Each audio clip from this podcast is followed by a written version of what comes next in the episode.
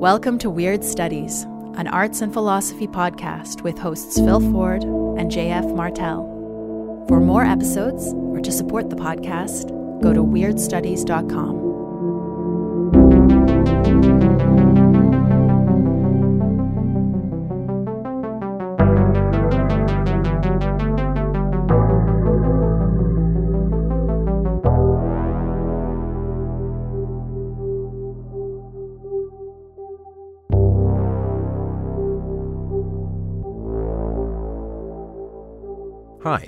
welcome to Weird Studies. This is Phil.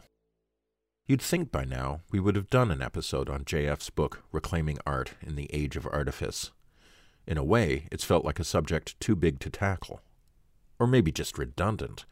After all, every episode of Weird Studies is shot through with its ideas. It's the book that started it all, it's one of a half dozen or so Weirdosphere books that I would happily shoot off into space in hopes that some alien might find them and think kindly of us as a species. It's a work of 21st century aesthetic theory that some might find old fashioned, for how many thinkers stick up for the autonomy of art these days?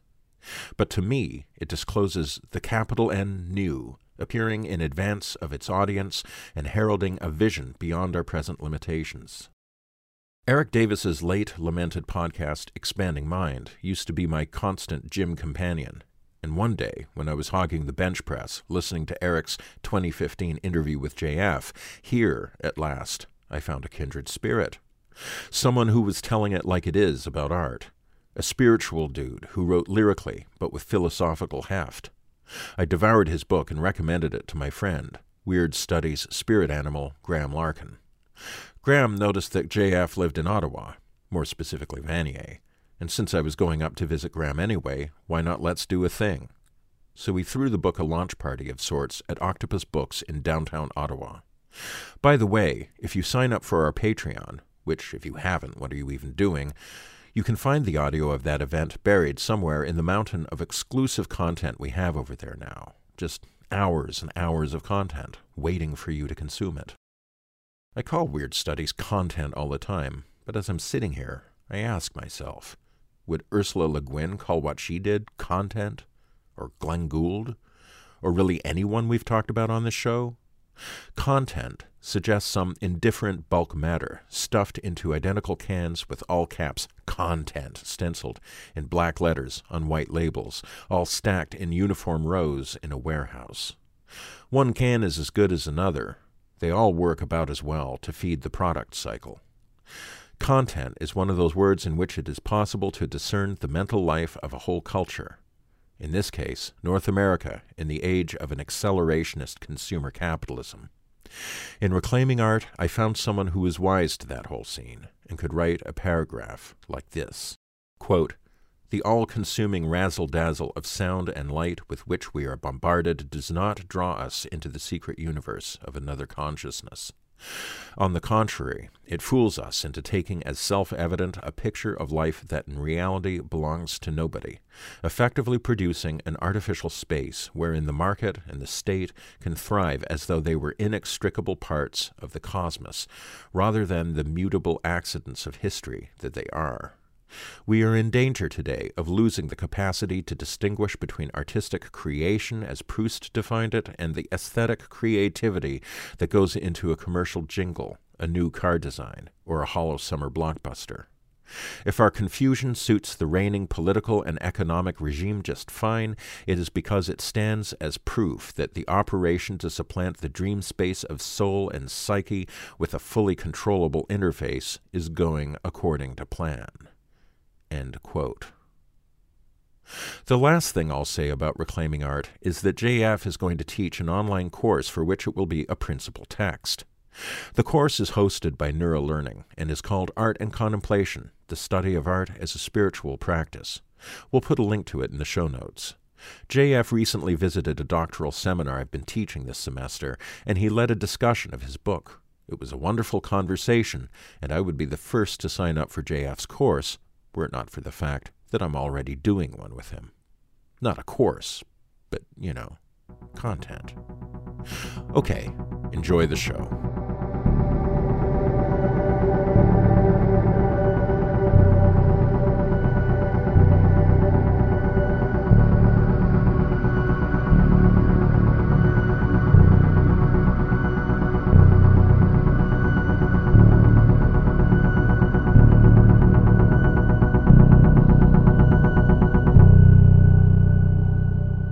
This week, JF put in an appearance in a doctoral seminar that I'm teaching, which is really kind of a music and esoteric studies seminar, although I gave it the title Weird Studies. Sacrilege. Yeah, I know. It's sort of I feel sort of bad about that because weird studies is supposed to be the academic field that doesn't and can't exist. But anyway, JF was in to talk with us. We had a wonderful conversation over two and a half hours.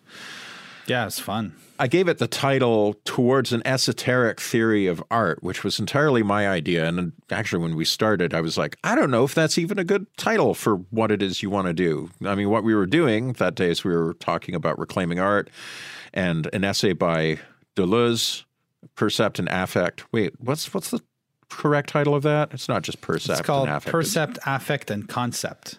Right. Ri- riveting title. Just a beautiful title for something. Percept, Affect, and Concept. And we also read the equally scintillatingly titled on the relation of analytical psychology to poetry. Like Carl Jung, yeah. But actually, I don't know. We talked a bit about it and decided maybe that is a good title. Like Yeah. something that we have been doing on the show from the beginning has been to develop a theory of art. It's not the only thing we've been doing, but a way of thinking about art such that we might have new ways of talking about art, hmm. ways of talking about art that haven't already been pre formatted by the mental habits of our age. Yeah. And we have found the esoteric tradition, the weird, and the writing pertaining thereto to be a very fertile source of ideas for that esoteric theory of art. Right. So I guess you could call it an esoteric theory of art from that point of view. But also, I think because there are certain ideas that we would associate with the Western esoteric tradition. For example, the idea of initiation hmm. and the related idea of gnosis, which we, God knows, we've talked about enough on this show. Yeah. And those ideas are, I believe, ideas that are at the heart of that project of creating an esoteric theory of art. So, esoteric not only in style but substance, not only in form but content. Uh, I should say, parenthetically, that I actually dislike such binaries of form and content, but Yeah. leaving that aside. So, I guess one place we can start is thinking about the esoteric content of reclaiming art. Right. You know, this is a book that was written out of a set of influences, and some of those influences, many of those influences, have turned up in this show. But I guess I could start off by saying, like, I think this book itself is unthinkable without the occult, without occultism, esotericism, without magic. And maybe that's a place to start.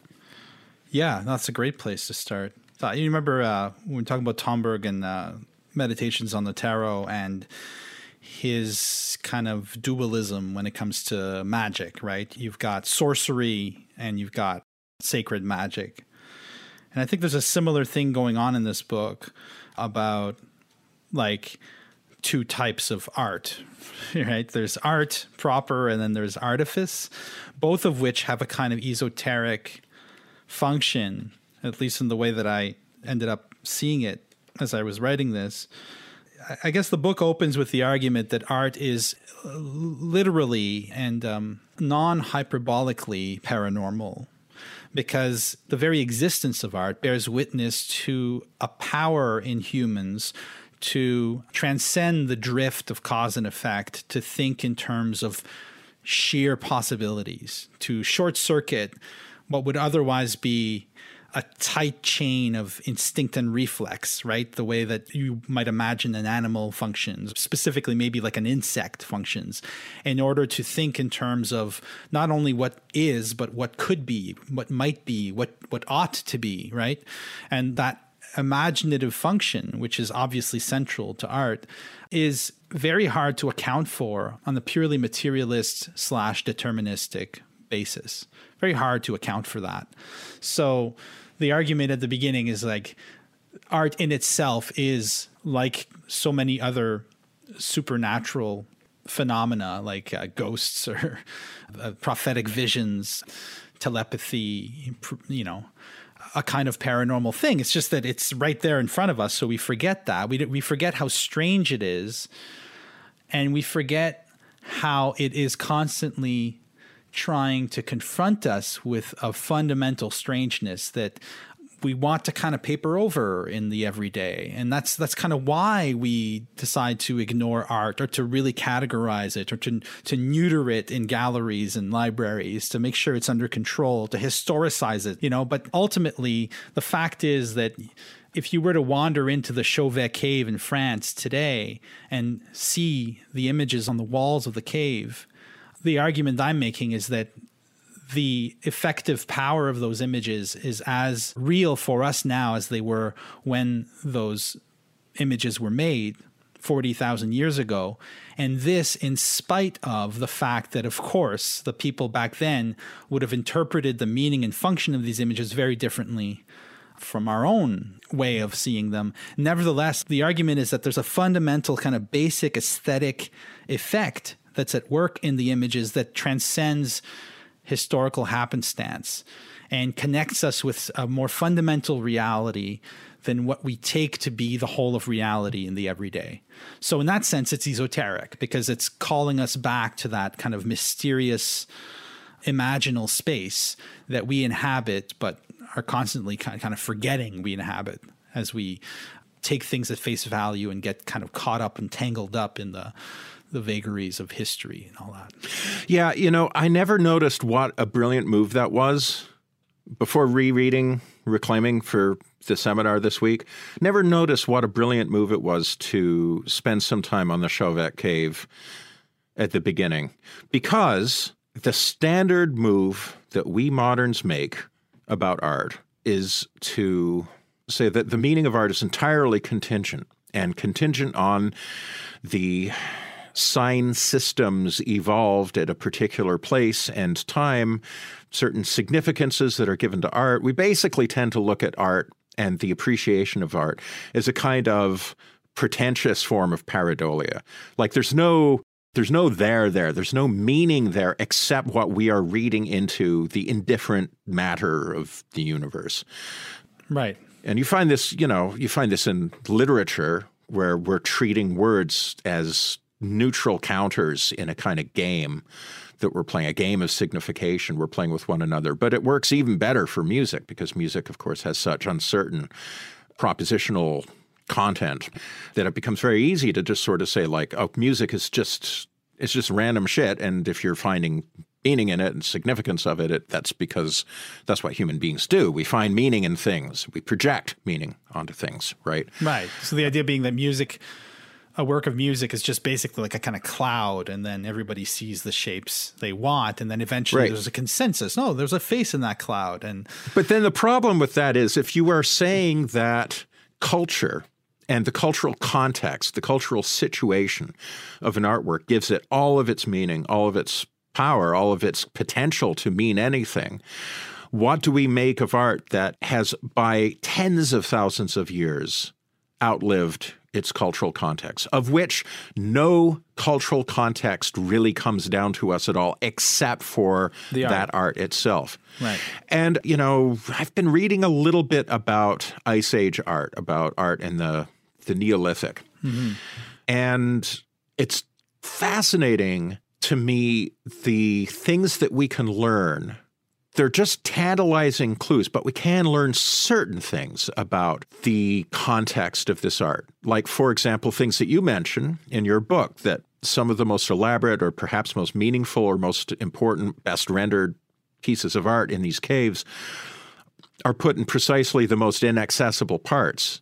Right. And so this is not necessarily art for exhibition. This is perhaps art for for ritual. Um, right. Um, and to go back to Benjamin, yeah. Benjamin's distinction between ritual value and exhibition value. But there's also some evidence that, you know, you have different animals in these caves. I'm not just talking about Chauvet, I'm talking about like caves in Western Europe generally where all of this art can be found. You find images of animals, and in one or two caves at least, they've found that they will put different animals in different kinds of rooms. So uh, rooms, quote unquote, you know, different spaces in Chambers the cave. And or, so, yeah, right.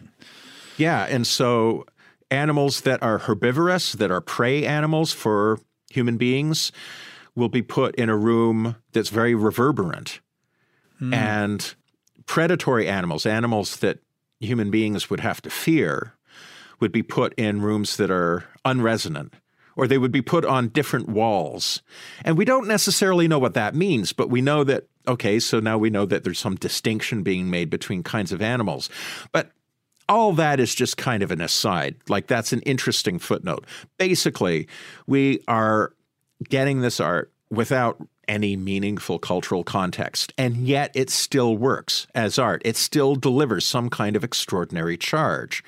Unless you're just going to be a complete prick about it and say, like, oh, well, we're now we're just projecting our own fantasies and desires and whatnot onto these fresh works of art. Just immediately going and doing that. Right. Um, but fuck that shit. I find that very unconvincing. It does not meet the basic problem that you have to start somewhere. That chain of signification has to start somewhere. And where it starts is the mute image on the cave wall. Right. And where am I getting whatever feelings, whatever emotions, whatever movements of the soul? Where am I getting that? I have to get it from the art itself. And that's that art itself thing that moderns are so willing to entertain because that sounds occult, right? You know, this idea that this passive material art can somehow be imbued with its own force, its own power, its own potentialities. That sounds a whole lot like imagining a sacred tree or a sacred brook, imagining things in our natural world as having sacred power. And that is pretty much exactly what we're arguing here. So that would at least be a first step towards asking in what ways does this outline an esoteric theory of art?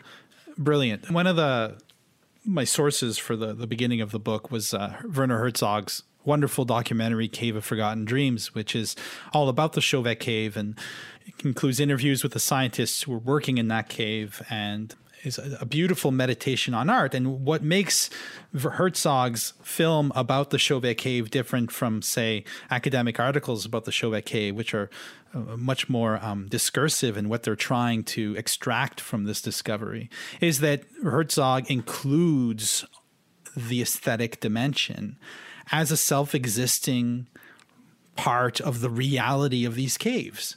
So for him, as an art, it's like when Picasso went to see the Lascaux cave. He came out saying, supposedly saying, uh, they invented everything. Uh, when Picasso saw these paintings, he felt such a profound kinship with whoever made these paintings. There was no doubt in his mind that some kind of communion was occurring between himself as an artist and the artists who made these paintings. Like they were speaking the same language. So that ahistorical take, which of course an anthropologist or an archaeologist must kind of put aside to do their work, is central in Herzog's film. And so he comes out with really interesting perspectives. For instance, he interviews one scientist who reports that while he was working in the cave, looking at these paintings, he began to have dreams, horrible dreams of supernatural lions. He describes them as powerful things that showed him new, indirect ways of understanding the world. So he's describing the encounter with these paintings much like one would describe an encounter with a supernatural entity. That's right. how it happened for him. And to him, as a human being, not as a scientist, but as a human being, that is the central, that is the most memorable aspect of his encounter with the art in the Chauvet Caves, not the content of the articles that he co authored, although those are very important as well. The experiential part for him was an encounter with some kind of other intelligence. And the argument I'm trying to make in the book is that that kind of encounter is what defines the aesthetic experience as such. And it's exactly what you don't find in any account of aesthetics. It's it, very rarely do you find a critical frame that will be predicated first and foremost on the bizarre and imaginal experience of encountering a work of art. There are some critics who go there, but even the ones who do, they don't formulate that as part of the essence of art. and so the the book for me was a way to try to draw attention to the centrality of these the kind of like imaginal or supernatural or magical dimension of our encounter with works of art. And I think it's an it's an experience that everyone's had at least once. I say in the book at one point. Yeah. Everybody's had at least one film, one painting, one opera, one thing, one experience that transcends all of our capacities to formalize or formulate the experience. And my thesis in the book was that that is what art is. That is the essence of art. And if we don't put that front and center, if we don't make that the very crux of it, then we're just talking around it. But the minute you make that the crux of it, you're in very strange territory because you can't rely anymore on the traditional historicist tools one might use to talk about art.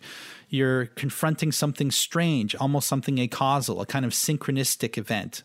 Art as itself, like the entire history of art, as a kind of synchronistic event in the story of the universe and the story of humanity. Something that makes your theory of art here interesting, and as you say, it's not unique, but no. nevertheless, it's this threshold orientation towards the percipient rather than the artwork, the I don't want to say consumer of art because that is already to accede in advance to the barbarism of our age. Your thinking proceeds from the experience of the viewer or reader or listener. Right. The person who is encountering the art. And most academic art criticism proceeds from well, I shouldn't say most, but a, a, great deal proceeds from the idea that the artwork is signifying something and it's our job to figure out like what the art is saying and we could do that in an old fashioned formalist sense for example if i were to engage in some kind of quasi mathematical music analysis breaking down a piece of music to the atoms of its harmonic and rhythmic cells. But I could also do it in the style that's far more common in the academic humanities today, some kind of uh, sociologizing style, where I'm talking about the artwork in terms of the meanings that are attributed to it by its fans. Right? right. But I'm still talking about how, you know, Buffy the Vampire Slayer or whatever is coming up with certain messages or making certain kind of moves in narrative space and how those affect the communities around them. Right. But what you do is, you know, there's actually not a ton of explicit commentary on particular works of art in this book. You do mention specific works of art like the Starry Night. Is it the Starry Night? No, the Sunflowers painting of, yeah. of Van Gogh or 2001, some of the favorites that we've mentioned on the show too. But you don't go into a kind of formal analysis of them so much. What you're really doing is you're talking about the kinds of effects that they can have and have had on people.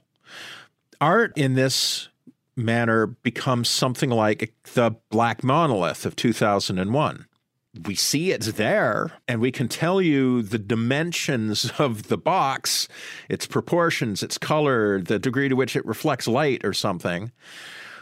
But we can't tell you too much about like its purpose or where it came from. Like the mystery is intact, is fully preserved.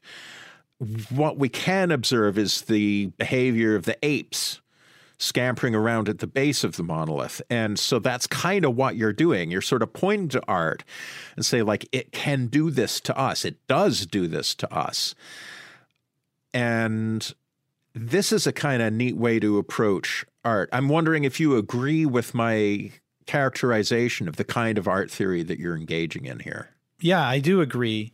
But it's relevant, I think, that there is a way to group the types of things that provoke this sort of experience together.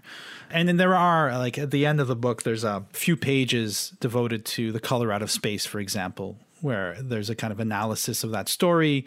And um, there's the argument that the monolith in 2001 that scene where the uh, the hominid is looking at the bones after touching the monolith, and I never realized this till yesterday, but so the hominid is looking at a bunch of bones and, and casting the bones is like one of the oldest forms of divination, right? Using bones. So oh yeah, the, the, the, yeah. the hominid is divining possible futures by looking at bones. And I don't, I don't think that's I think that's important.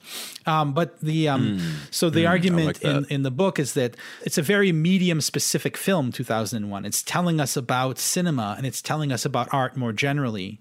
And it's showing us that the thing that makes us human isn't so much our, our capacity to make tools, but the capacity to imagine other possible worlds, which is necessary or a prerequisite for the idea of building a tool. You build a tool to create a universe in which that tool exists. That's the reason you build a tool. If I had that, then the world would be more as it should be than it is now. And so I will build something to make that happen. So there is some kind of analysis, and I do think that there are specifiable meanings in works of art. And I think that some readings of art are better sure. than others, right? Oh yeah, yeah, yeah. yeah so so so there's that side. But but at the same time, right. what matters most is is and this is kind of the crux of it. It's all in the epilogue at the end. That's where I kind of put that. But the it's because uh, the book was supposed to be a manifesto, right? Hmm. But it doesn't come off as a manifesto at all. So I wrote a little manifesto at the beginning. It's a very gentle manifesto. yeah. It's such a Canadian manifesto. yeah, exactly. The call to action at the end is basically like to approach works of art as though they had been made for you specifically. And if you're an artist, to place your personal, your most intimate inner vision before all the dictates of market, right?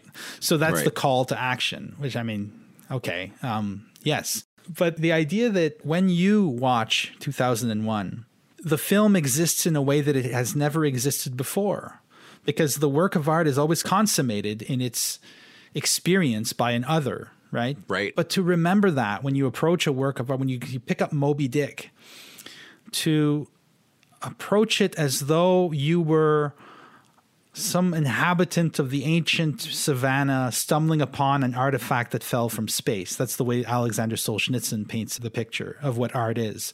It's a bizarre object that comes like the monolith, it just pops up. And you can't really know what it is until you have interacted with it in an I thou relationship. And to see art not as the consumption of cultural products, but seeing the experience of, of art or the aesthetic experience as an encounter with another, another intelligence. At the beginning, you might think it might be enough to get you started to think of the other intelligence as the intelligence of the author of the book or the painter of the painting you're looking at.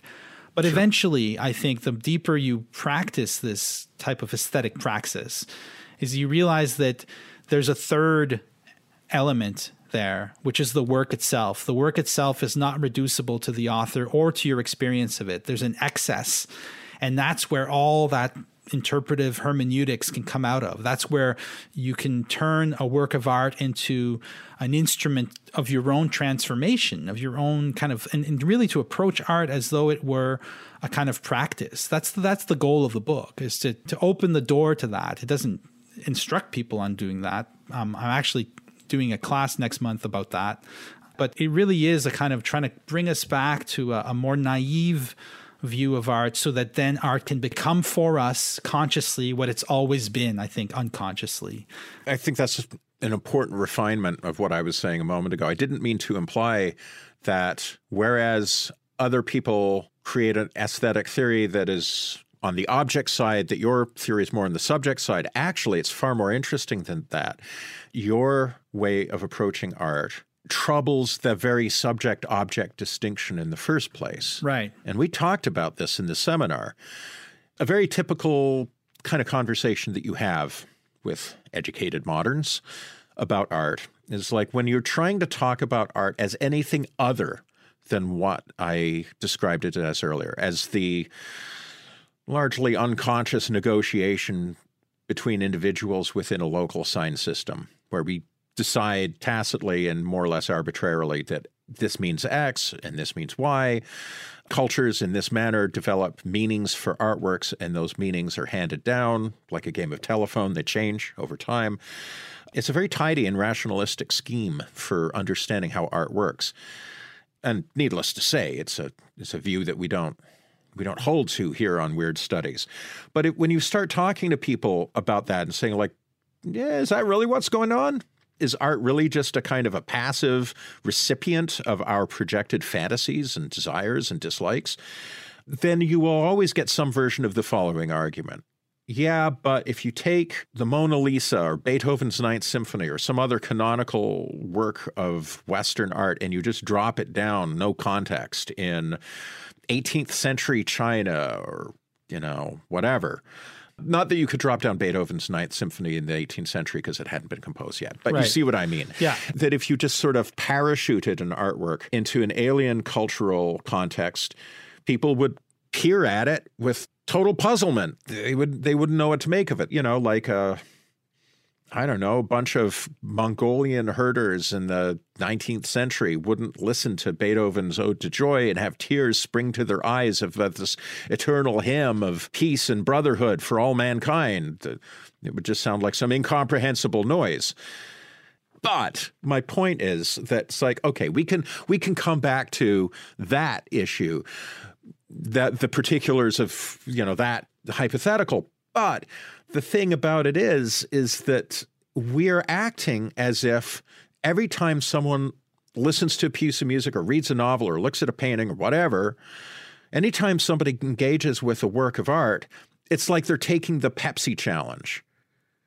You remember the old Pepsi challenge of our youth, where there Yeah. were the cola wars, these endless kind of ad campaigns that Pepsi and Coke would launch against one another. And the big one was the Pepsi challenge, where Pepsi would like have blind taste tests, and people would have a paper cup with Pepsi in it and a paper cup with Coke in it, and like nine people out of ten prefer Pepsi to Coke. The point that the advertisers were trying to make was the only reason that everybody thinks Coke is the best cola is because Coke has all this branding. But if you really go by taste, Pepsi's actually a better cola. And we act as if there's something like an objective standard, such that if I blindfold you and drop a bunch of different artworks on you, you'll be able to tell me what they mean. Right. You'll be, you know, Yeah. and that that would be the measure of an artwork, which in turn assumes that an artwork embodies some objective state of affairs. And if you can't successfully take the Pepsi challenge with this artwork, if you can't have people extracting the same content from this object, if there isn't an objectivity to the utterance, then the only possible thing it could be would be an entirely subjective utterance, i.e., something you're dreaming up and projecting onto the artwork. But the problem with that, as we were talking about this in the class, is that it seems to be the very nature of art that it inhabits a zone somewhere between subject and object that there's a kind of a non-dualism and in the later part of this book it feels to me like you're really getting very close to not just an esoteric theory of art but a non-dual theory of art where the aesthetic encounter is uh, it's a kind of machine uh, there's a guy named Adam Savage. Do You ever watch Mythbusters? Yeah, once or twice. Yeah. I loved that show back in the day. My kids love to watch it. I love to watch it with my kids. Adam Savage has a YouTube channel I enjoy watching where he just talks about making stuff. And I'm not a maker at all. Furthest thing from it. I just love hearing people who are passionate about whatever it is they're passionate about talking about it. And I love hearing him talking about fabricating objects. But um, anyway, that's neither here nor there. In one of his little videos, he's he's like, "What is a machine after all?" He's like, "It's different parts working together to do a thing." Yeah. And I love that definition. And he said, from that point of view, a staircase is a machine.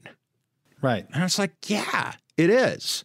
A very simple machine, but there's different parts. There's the staircase, and there's your legs and your pelvis and muscles and everything all working together to do a thing, to affect a transformation in your altitude. What, what Deleuze and Guattari would call him a machinic assemblage. Right. Right. And I bet Adam Savage doesn't know that he's a Deleuzian, but he is. The century's Deleuzian. So what can we do? Yeah, but when you start thinking about a machinic assemblage in this manner, you realize that the encounter of the work of art is sort of like that staircase. There's the work of art, but there's also the person who treads upon it and whose treading and whose action is entirely a function of the shape of the work of art. But then the action doesn't take place without the person mounting the staircase. Just like a car won't be a car until some, there's somebody driving it. So yeah, exactly. you know? Or or you don't have knuckles until you do something, until you make a fist. What happens to your knuckles when you open your hand? And, that, that's the pragmatic angle, and it's very important. Is what can you do with this, right?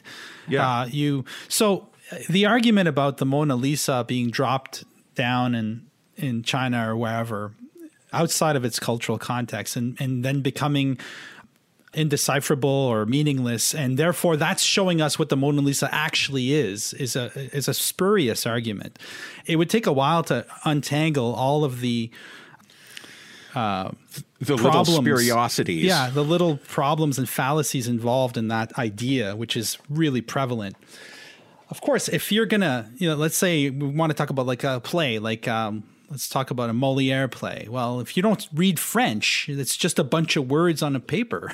Obviously, artworks as contingent objects in a world of becoming need to take form using whatever material is at hand. They need to manifest through language, through lines and colors, through this and that.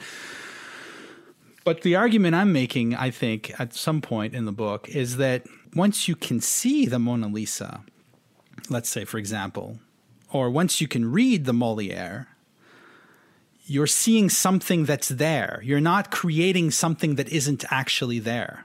What we've referred to on the show as the imaginal, the, the world of imagination with a capital I, the archetypal world, let's say, is part of reality. And these works are ways to use the things of this world to point us to that reality.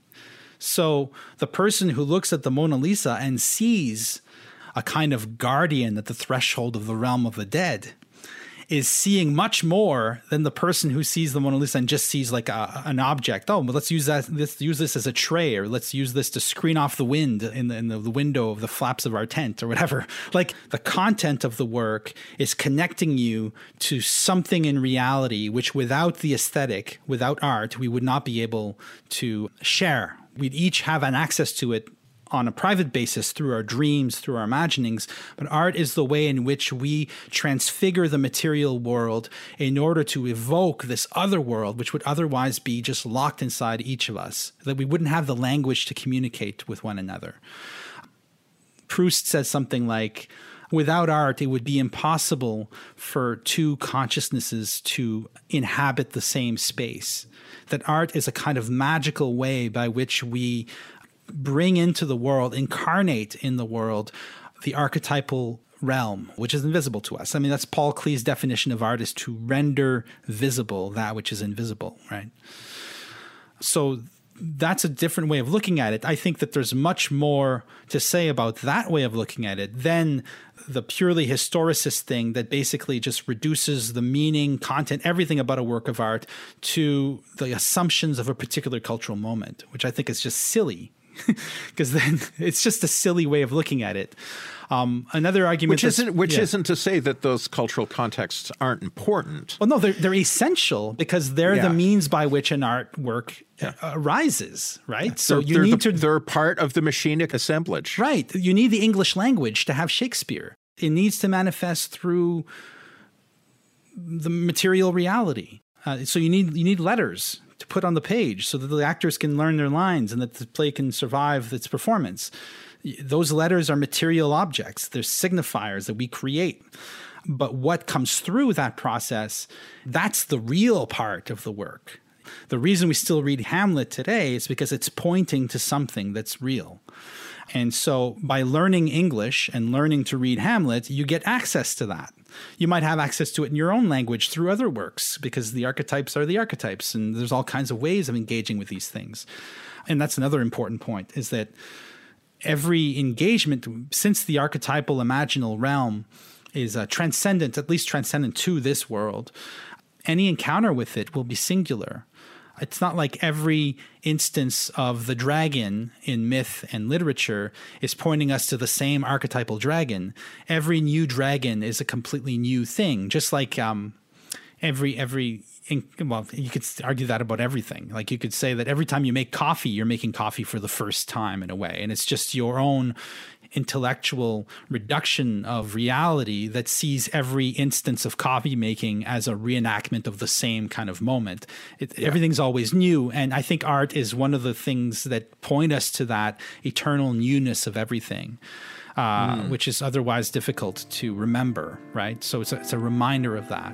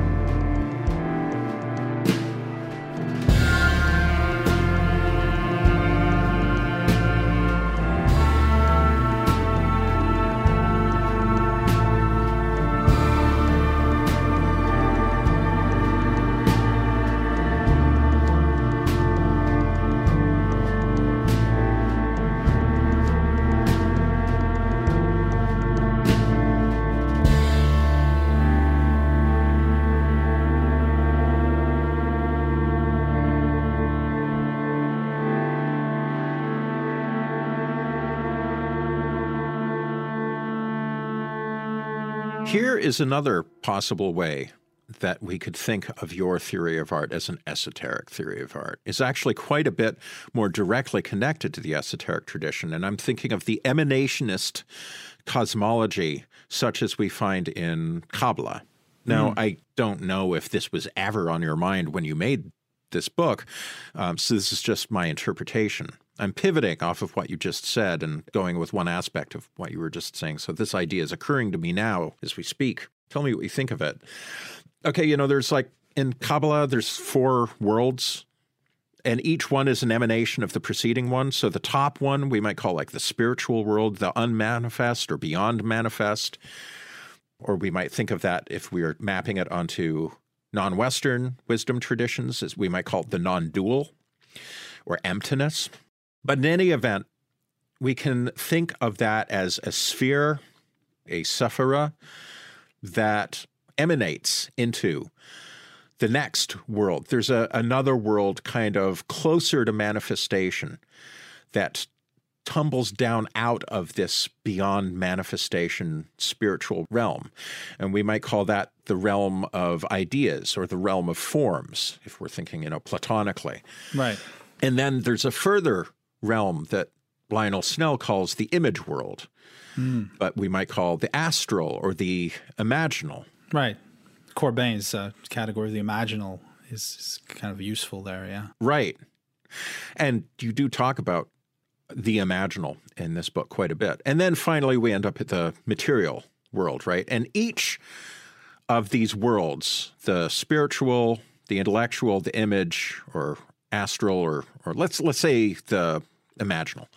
And then finally, the material. Each one is included by and transcended by the preceding one. Right. So the spiritual world includes and transcends the world of forms. The world of forms includes and transcends the world of images. And all of those higher realms include and transcend the material. And so when you're working with a kind of emanationist cosmology, as you do in Kabbalah, you are understanding things in this world that we encounter as things at the end of their long journey, as they have been emanated from the source, you know, from Keter all the way down to, to Malkut, right? Everything that manifests down here in the world, Malkut, is an emanation from something higher. Something that you've said before, like for Shakespeare's plays to be written, there has to be the English language. And there also has to be Shakespeare. and there has to be the existence of pen and paper and you know a Right. thousand and one other Whatever have- education Shakespeare received, uh, the fact Right. that he had hands to write with, you know, like Right. all these things have to be in place. exactly yeah. and being as we are down here in the material world if you are a materialist your view of the world is the emanationist view of the world with the top three bits cut off. You only have basically a horizontal cosmos. An emanationist cosmos is vertical. There's always a vertical axis of ascent from the lowest to the highest world. In a materialist world, everything is horizontal. Which is, I'm not saying that like it's a bad thing. But then in our conventional materialist or materialist conditioned understandings of art, we're going to remain at the level of all of those things that we just enumerated that have to exist for Shakespeare to write a play. But in your theory of art, you are thinking of the the writing of the play with all of the material things that have to happen in order for that to happen as the end point of something that is emanating from elsewhere, from higher up, from the imaginal, and perhaps ultimately from somewhere even further, the spiritual. Yeah, in the book that I to be rather uh, agnostic or ecumenical about it, I called it radical mystery. Right. That's the that would be for me the Ein Sof or the uh, Kether, perhaps like the ultimate. At least that's a nice secular way of framing the idea of the divine for us is to talk about mystery. The mysterious, even if you are a materialist, then the the why of it is astoundingly important to anybody. Right. So yeah, there is always the ultimately correct interpretation of any given work of art is that it is pointing us to radical mystery. I think that all art does that as a matter of course. It's just implicit in the process. The minute you take, uh, I don't want to deviate from what you were trying to get at, though. Maybe you want to finish your No, no, again. please finish Yeah, your so- train of thought. Uh, the very process of art making, it's always a process of framing and selecting, right? Making a work of art. You select a certain set of notes and you select a certain framing, a certain, you know, let's, I'm going to do a sonata and those notes will be in there. Of course, that's not how you actually do it, but that's ultimately what's going on is you're selecting things and putting them in a frame Right. and arranging them and then saying, there you go. And then you walk away from it. The last part of the work, as Da Vinci said, is you abandon it. So you make something like an inukshuk, right? You you pile a bunch of things together, you do a little make a little arrangement, and then you step away, and then people come to it, and you're not there, right? Even if you're performing, even if you're a violinist and you're performing, you're not there. It's not you. You're the performance is, right. is something other than you. So Yep. that very process of framing and selecting a certain set of objects, which in the normal mode of consciousness are reducible to their purposes, their functions in a semiotic system. Once they're framed out of that system, they suddenly become somehow sui generis. They exist on their own, like Van Gogh's sunflowers. You know, it's not they're not just there to cheer up the parlor anymore. They're in a frame on their own and cut off from the causal system in which generates them. So it's like if you were to do a portrait of Shakespeare, and all of a sudden there's Shakespeare, the guy who has two hands and ink to write with, and some vellum or paper to write on, and who knows the English language. Therefore, all that historical stuff is kind of just relativized the minute you frame him in a portrait. Let's say that the portrait of Shakespeare is Falstaff. People have often said, or Prospero. Uh, people have said the Prospero is kind of a self portrait on Shakespeare's part. So all of a sudden, what you're left with, well, if if Prospero is a portrait of Shakespeare, it's Shakespeare as cut off from the merely material drift of his own constitution as a historical being. He's now exists as a kind of spirit. And as much as I think it's important to know that Shakespeare was a historical person, it's also important to know that in every being, there is a singularity that reaches up across the emanations right up to that initial source, to that fundamental source. And that it's in seeing the singularity in the other, whether the other is William Shakespeare or whether the other is a, a, stray cat or a tree. That's what painters do. They see the singularity in material things that by framing them out of the drift, they allow the singularity to come to the fore and therefore remind us that everything reaches up through the emanations to that ultimate source. Yeah. Yeah. I like that. Yeah. It's like at one part, it's a simple way of putting it. You know, uh, comparing, for example, in the book, at one point, I compare a botanical diagram of sunflowers to Van Gogh's sunflowers. The difference is that in a scientific diagram, you're taking the object that you want to represent and you're you're ruling out all the anomalies, everything that makes any particular sunflower unique in order to show us the kind of perfect or standard or, or universal sunflower which you will never find in the actual world any more than you'll find a perfect circle in the actual world. Van Gogh is going the opposite route and that's the root of art is to go deeper and deeper and deeper into the singularity of these particular sunflowers such that by the point we arrive at the singularity of these sunflowers we also come to know something of the form of sunflower itself that it's through the singular that you achieve the form and not through the general right? Mm, um, mm, mm. and so so that's interesting. I think an emanationist model is essential to that. It's kind of implicit in it so long as we understand that the word emanation, I can't remember what the Greek word is, but it's a very interesting word. It was selected by the Neoplatonists precisely because it's not a causal thing. The emanations don't yeah. happen in time; they're happening all the time. And and Kether and uh, and Bina, all the different Sephiroth are here right now. We, there is no material world on its own.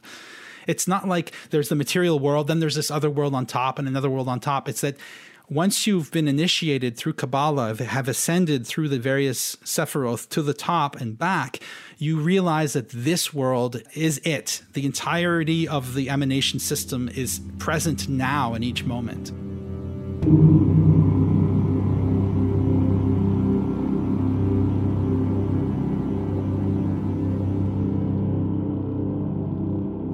I ended up writing this book at a time in my life when I was very frustrated with my efforts to get films financed, like feature films.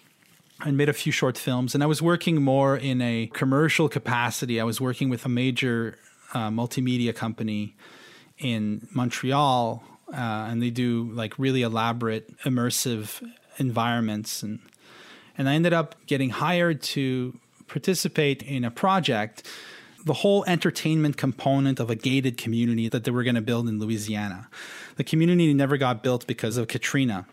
But for months, we were working on this thing. And the idea was that this particular gated community was located on a tract of land that had no real history. It was kind of like just drained bayous, I'm, I'm imagining, and this one area near, uh, I can't remember if it was Baton Rouge or New Orleans, but they wanted this community to have a sense of belonging and a sense of rootedness and a sense of history.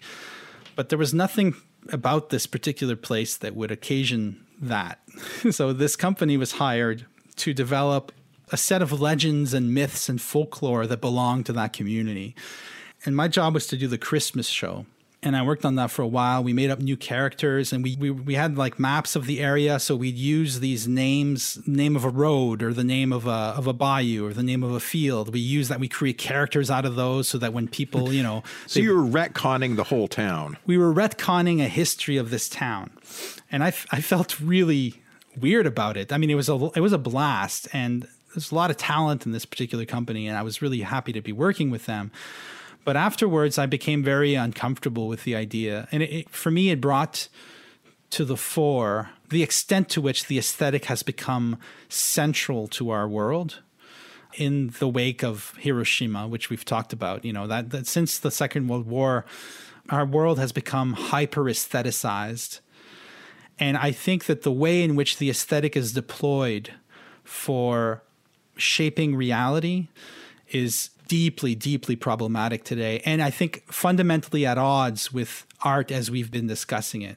And so it's a very personal book. It doesn't make any claims to being exhaustive, but the goal was just to open up a way of thinking about art that I, I'd always felt. And with my artist friends, it was implicit when we talked about how great this movie was or how wonderful that show at the gallery was, or the, it's kind of this implicit way we have. in a way, I mean, the comment I've received the most, I think, was is people coming to me and saying, You've confirmed my intuitions. You know, I've always felt this, but no one had put words to it. And I thought that that was an important thing to do at this time because of the extent to which the aesthetic has been deployed for, I think, what are ultimately rather nefarious ends. The spectral society, as you call it. You know, I love that idea of the spectral society. It's actually kind of similar to something we've talked about on the show about a certain idea of hell. I can't remember which show. We were talking about like non places like an airport. Right. Or shopping um, mall. Or shopping mall. Right. You know, there's colored surfaces. Everything is sort of colored and vividly formed. Everything is aesthetic in the sense that everything that your senses alight upon has been shaped or sculpted or molded in some manner.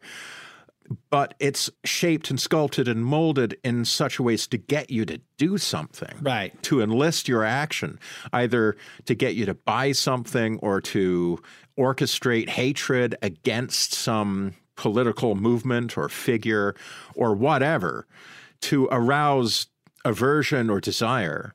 I mean, the thing that you said in that riff about Hades is this sort of realm of distractions of bright lights and right. and you can't see the actual sky.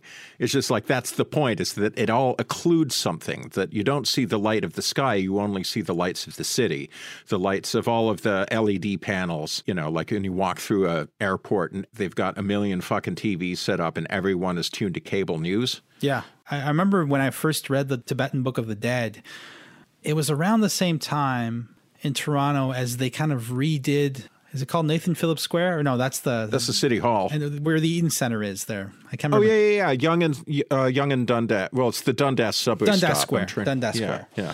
So, have you seen it recently? It's kind of like this mini Times Square. I remember stepping out from seeing a movie, bathing in the afterglow of this film, and suddenly I walk out and I find myself in this overlit. Like it's crazy. It's just like all these Bardo dance. realm. It's a Bardo realm. Yeah.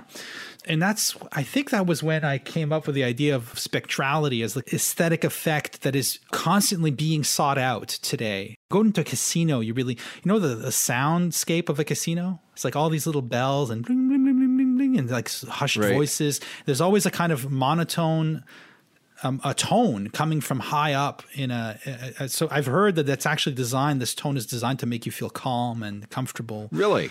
And that they pump oxygen into the casino so, so that you feel oxygenated. And you all these techniques are used in order to create an aesthetic experience that'll make you spend money and lose money. Right. Um, just like they've done research that if you play music loud in a bar people will drink faster which is why there are no tolerable bars Right. They're all fucking loud as shit, and you can't hear the person you're trying to talk to because they're trying to get you to drink up. They want to make conversation difficult so that you drink more. And so yeah. this is an aesthetic experience, but it's aesthetic in a kind of manipulative way. It's trying to enlist your action on something to get you to drink or right. to get you to feel like gambling or or whatever. Yeah. So that's yeah. the world that we live in, a world in which art is enlisted in a kind of constant 3D moving soundscape that we're always on. We're always on stage. And the two modes that this kind of degraded aesthetic experience is conducted in one is pornography and the other is didacticism, yeah, or propaganda. Propaganda, yeah. So you use those terms, right? That's the pornography and propaganda. Yeah, something I get from James Joyce in A Portrait of the Artist as a Young Man. Joyce Joyce's alter ego, Stephen Dedalus, in the book develops a kind of theory of art that he shares with his friends. And there's there's a certain note of irony in that of course because it's Joyce writing about himself as a young man with these highfalutin ideas. But he stuck to those ideas. And ultimately I do think that he took these ideas seriously. He draws on Aquinas and basically says that proper art aims at inducing in you a state of what he calls aesthetic arrest. There's a great essay by James Hillman where he talks about the, the etymology of the word aesthetic. Esthus, I think, is the Greek word, which means breath. It's the same source as the word asthma. When you encounter something that short circuits the normal chain of sensory motor reflex that normally governs your movements through the world, we say that it's breathtaking, right? It takes your breath. That's the aesthetic experience. And that's what proper art should do for Joyce. It should stop you in your tracks. It should move you as opposed to making you move. And improper art for Joyce is art that makes you move.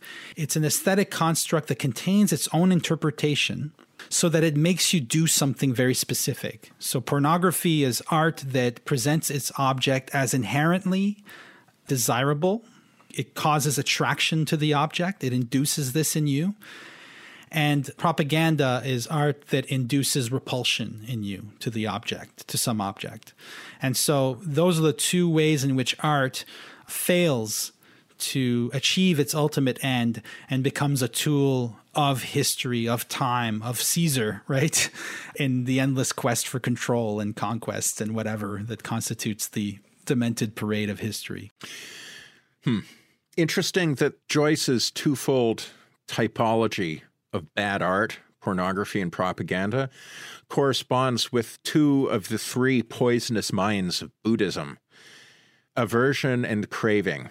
Right. You know, like basically suffering, dukkha, dukkha wanting yeah. things to be other than they are. And what causes dukkha is craving and aversion. And the third of the three poisonous minds is ignorance, which is being enfolded in this veil of Maya or whatever what you want to call it. It might not be illusion, but it's also like your take might be wrong, right? right? But you are enfolded in a world of samsara, of suffering and endless wandering from one pleasure to another, trying to scratch an itch that can never be scratched your state of ignorance prevents you from seeing the relativity and contingency of your desires and aversions. You can't right, see how they're actually just, oh, these aren't me. You're completely identify with your desires and aversions, and therefore you're you're you're uh, like a puppet to these forces. Right. I once wrote somewhere capitalism is ego orchestrated on planetary scale. Yeah, I can see that because you know that classic buddhist understanding of craving aversion and ignorance the three poisonous minds is it's an idea of the individual human psyche right? Right. That it's the ego that sort of sense of self. I don't by the way believe that it's bad to have an ego. Nevertheless there's this untamed, ignorant ego that is just blundering through life, looking for love in all the wrong places. Like, geez, I'm suffering. Maybe eating this delicious meal or right. buying this book. I mean, like, that's me all over. Maybe buying this book will somehow fill the empty hole in my soul. but, uh, What's interesting is that the behavior of human beings orchestrated in consumer capitalism basically is samsara realized on global scale. It's a vast engine or machinic assemblage, if you will, for getting us to dwell 24 7 in craving and aversion and trying hard as possible to deprive us of the means of understanding that that's what it's doing.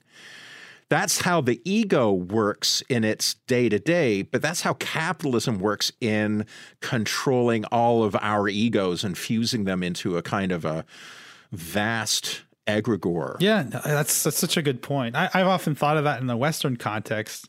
You know, the old uh, the seven deadly sins. Well, just think of how all of these are not only accepted now as as being just fine, but encouraged at every turn gluttony, life. wrath, gluttony, wrath, greed. Twitter. Twitter is wrath, yeah. basically. It's the engine of wrath. Yeah, exactly. There's a nice um, diagram once I saw with like a social media platform for each of the deadly sins. Like Facebook was vanity. yeah, that's right. I saw that yeah. too. So pride, sloth, greed, wrath, gluttony, and lust. I'm sorry. Look around. I mean, we our society is entirely predicated in a celebration of these things. And, yes. And the thing about the seven deadly sins that makes them so interesting is that they're very close to the Buddhist idea of dukkha, right? Because Right. they're not actions. You know, sloth is not an action. Sloth is a state of mind that leads you to do all kinds of different things. They're states of mind. Pride is not an action. Like you don't do pride, you do prideful things. You're in a state of mind that is prideful. So, uh, properly understanding that might actually allow us to revise some of the kind of knee jerk reactions that we have to the concept of sin, at least how it's theologically understood in the West, which is much closer to what you'll find in the East, I think. But yeah, I mean, our society is entirely predicated on celebrating these things. Now, of course, you could argue that it was the same in the Roman Empire, right? I mean, the Buddha came around and, and taught his teaching precisely because everybody around him was caught up in Yeah, these things. exactly. So it's not like Yeah, so this isn't necessarily yeah. new. No, exactly. It's just the way of of Caesar, as a Christian might say, right? Yeah. But we have to admit that consumer capitalism manages to do it with excellent technical resources. That's the key It does thing. it very efficiently and powerfully. It does it efficiently, powerfully because of the unprecedented advancements in the area of what Jacques Ellul calls technique, which includes technology, but it's a much broader term. It's an entire ethos predicated on efficiency. And that combined with a total abandonment of the whole emanations based kind of view of reality that we were talking about before adds up to the society we have now. I mean, um, Yup. And the shitty takes on art that people have right now. right, right. It's just like, why are the academic humanities, like, with all exceptions duly noted, there's some wonderful people doing wonderful work in the academic humanities, including some of my own students. So I'm not bagging on everybody here. But you will find in professionalized art interpretation, such as is found in the Academy, but also in general interest magazines, uh, online magazines, Vox, and so on, you will find a general climate of opinion about art. Something that I once saw referred to as takes criticism, like a kind of debased art criticism based on like on the, the intellectual style of Twitter takes which tends to reduce art entirely to the peccadillos of the person who created it.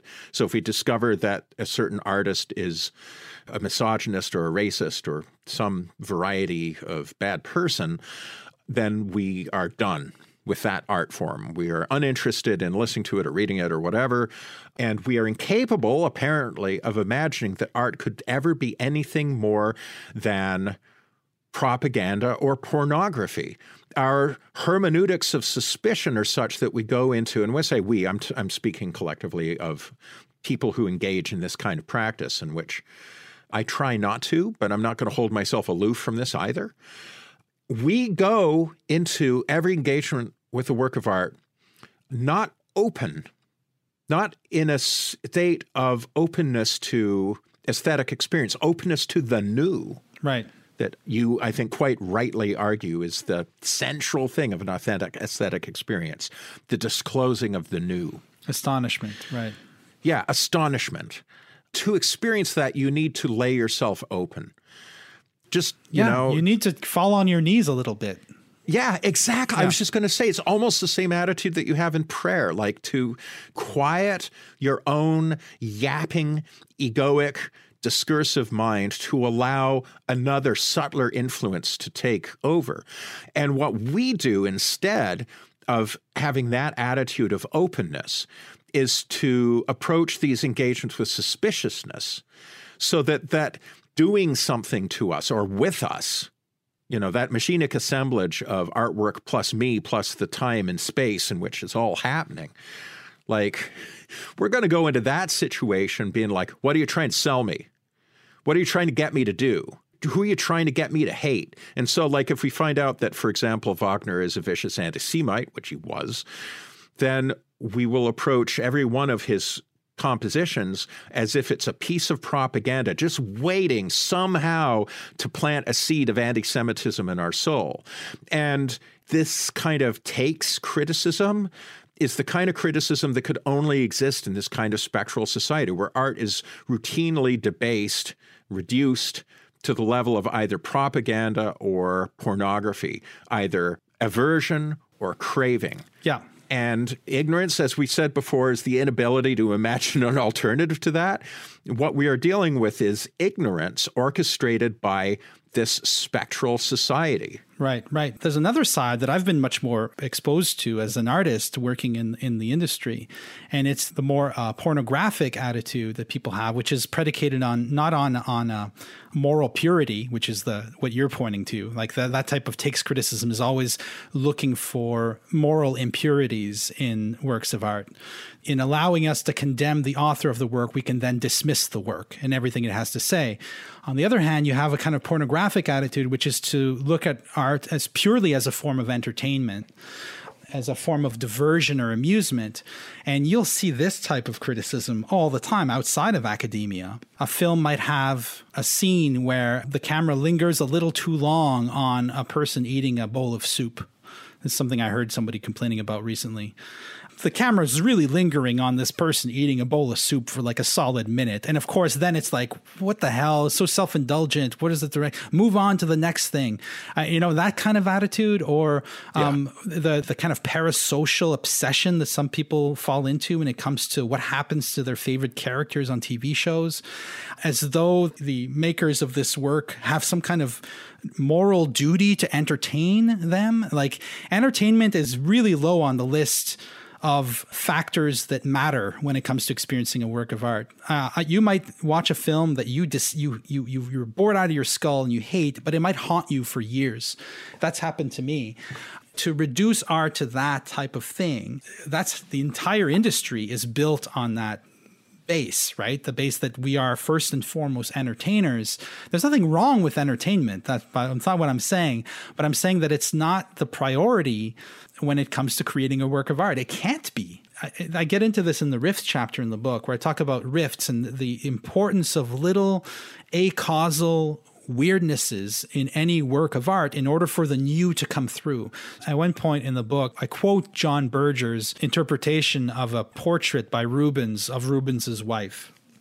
The portrait is strange because the, the top and lower half of the figure don't quite match up. And uh, the woman is wearing a kind of like uh, cloth around her waist. But Berger comes up with this amazing interpretation that would be impossible if the figure had been anatomically correct it needed this little mistake to become what it is. The painting needed that. However, if you go and work in Hollywood, you make a movie, well, they're going to put your film in front of a focus group and any sense of that sort of thing going on, any sense of a little errors, little lacunae, little hiccups or continuity problems, all those things will have to be ironed out in order for the film to become a smooth, entertaining experience. And what you lose when you do that isn't just the idiosyncrasies of this particular film, you lose the artistry of the film itself because the argument here is that those rifts are often the most important part of a work of art. Those are the little gaps that open the work onto the imaginal, that open up a space for you to, to engage, to, to become, to, to consummate that machinic assemblage with it. Because those things don't quite make sense, and therefore those rifts are pulling you into the work. They're challenging you to really kind of just submit yourself to what this work has to say because it's not perfectly reflecting an idea of reality, which in any case doesn't even hold true. You know, life is not just a set of perfect continuities. Life is filled with strange synchronicities, weird dreams, things that come out of nowhere, bizarre coincidences. It's so funny how we don't allow artists to include things that are part and parcel of life in this world. For example, coincidence. Like some, a lot of people have criticized Arthur Machen because there's too much coincidence in his work. But come on, like coincidence happens all the time in the world. Why can't he use it? Anyways, I'm going on and on just to talk about this other way in which we fail art, which is to expect it to give us what we already know. Right. To constantly give us what we already know, to give us what Plato called doxa, opinion, consensus the things that everybody knows. It's funny. I've always thought that there's a remarkable symmetry between you and me, JF, that you wrote this book and developed your aesthetic theory out of a dissatisfaction from working in a film industry that systematically works to prevent rifts and individuality and you know all these things that we were just talking about and i encountered you at the moment that I was entertaining the same flight, the same Right. aversion from my own industry, from the world of the academic humanities, for very similar reasons. Because in my world, our way of talking about art likewise refuses to engage with all those impractical extras, all those things that tend to get left out. Yeah. I mean, I love the example that you gave of um, it's just a camera holding a shot too long. You know, David Lynch does that all the time. Of course, that's part of the Lynch style is is holding the camera for a long time on something, whether it's a an object or a human face. And when he does it on a human face, it inevitably it gives us those moments of strangeness where you have like a facial expression. It's like held way too long, and it's it's weird. And in Twin Peaks The Return, he really pushes it. He's probably sat through a lot of meetings where people try to give him notes to tell him to tighten up his shots. And so he's like giving them a big fuck you by having one scene that's just a guy sweeping up peanut shells for like two or three minutes. Doesn't sound like much, but it feels like a miniature eternity in film time. Although in that case, you know, Lynch has developed a career basically in order to allow himself to continue to have those moments Right. you know, his the famous deal he struck with Dino De Laurentiis, where he had would have 100% artistic control over Blue Velvet. This is coming off of the debacle of Dune, but that he would be given a minuscule budget. And he has consistently made decisions like that in his life that have allowed him to continue doing that. And I get the feeling that our whole shared project, yours and mine, has been us trying to create career circumstances where we can do our equivalent of filming a guy sweeping up peanut shells for two and a half minutes. Exactly. No, I think you're right. Absolutely. And I think, it, you know, it doesn't have much of a ring to it, but we could have called it Rift Studies because the weird, I mean, ultimately for me, the weird is just the rift in everything. And if you Right, draw your attention to the rift in everything, then all of these kind of pat, doxic as opposed to toxic interpretations of reality, all of these easy, ideologically contrived pictures of what life is about. Well, if you just point to the rift in things, then those things kind of fall away. They become interesting in a different way. They become interesting the way your desires and aversions become interesting once you know that they're contingent and fundamental. Yes. You know, then you can Yes. play with them. Your ego is fine if you know it's an ego, you know? Exactly. It's just like one thing among many. And I think art is great because it's constantly confronting us with an other that we are then challenged to allow to exist in our space, to share a space with us. And it's too easy, I think, in life, even in everyday life and family life, work life, to constantly only see the labels we project on the people and things around us. Whereas art is asking us to look at something for the first time, each time. And then my hope was that maybe art can give us a way back to modes that are now almost obsolete, almost lost to us, modes of magical modes of experiencing reality. There is a kind of like religiosity of art going on in this book, but it's different from the Alain de Botton way of doing it, like art as a celebration of virtue or something. That's not like that. It's more like art as a celebration of your absolute relativity in this bizarro universe, you know, of how spiritual growth involves first and foremost accepting that you are just one thing among many. As Paul Klee said, that man is a creature on a star among stars. But then again, on a deeper level, to see how it's only by coming to understand that that you are then propelled through the emanational planes back to this source this radical mystery which makes you anything but relative anything but irrelevant. Because this little parcel this little mite that you are in some completely unimportant corner of a completely unimportant galaxy is seeing somehow the source of it all. And that's something Yeah, that's something. it's something. Yeah. it's everything. It's everything.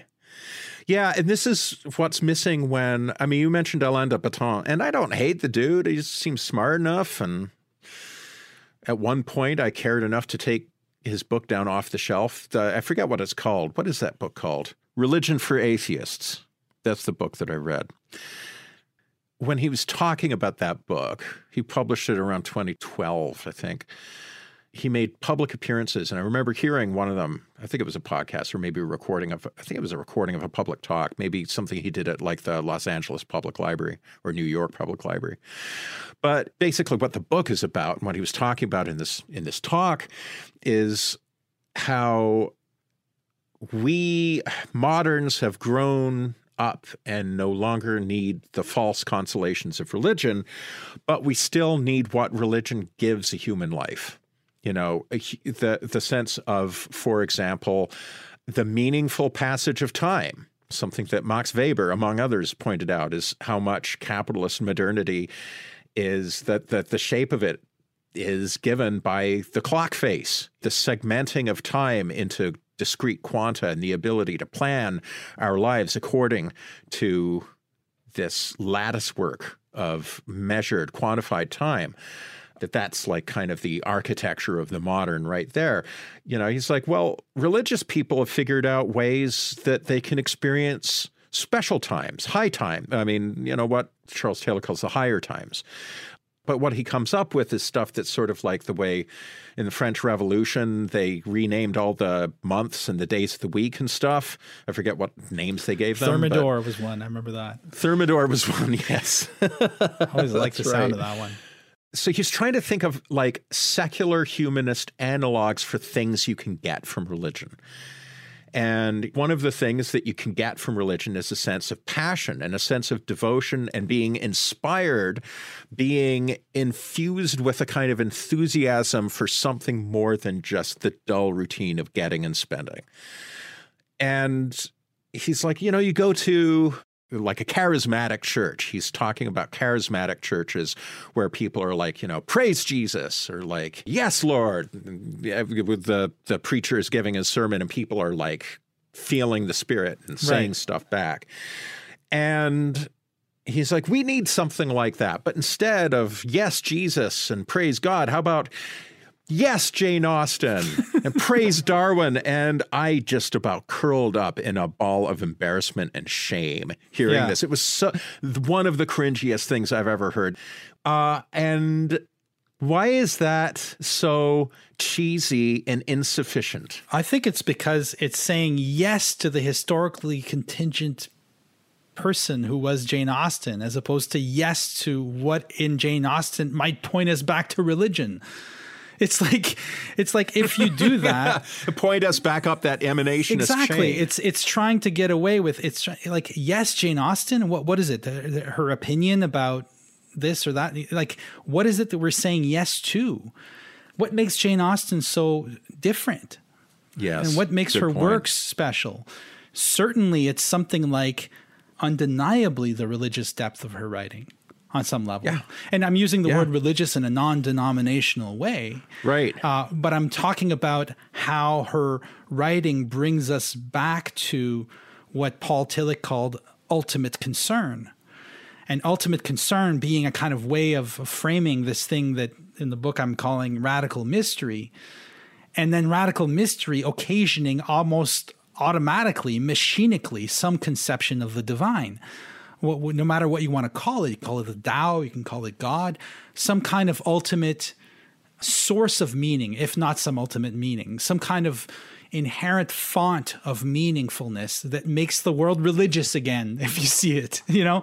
So it's like you can't get your cake and eat it too. You can't you can't say yes jane austen really without becoming religious again you're not going to be atheists in that way. There are forms of atheism that are profoundly spiritual. But the point is that what he's saying, he's saying we need to replace religion with religion, is ultimately his argument, I think. Because the only context in which I would say yes, Jane Austen, is if Jane Austen, through her work, had been somehow transfigured into something that is not just you know Jane Austen, but something much more fundamental, something yes. of much more fundamental force, which is impossible uh, to distinguish from a religious force.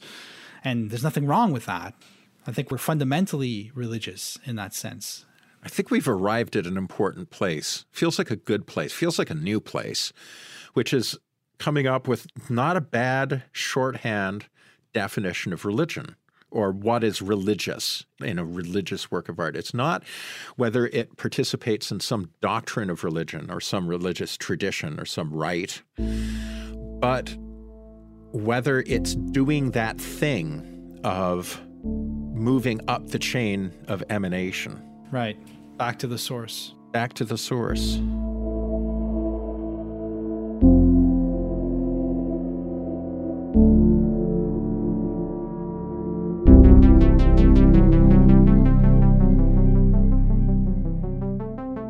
If you enjoyed this podcast, consider subscribing to Weird Studies on your favorite podcasting platform. You can also follow us on Twitter, visit the Weird Studies subreddit, and of course, support us on Patreon. Music for the podcast is composed and performed by Pierre Yves Martel, and the show is made with the assistance of Meredith Michael. Thank you for listening.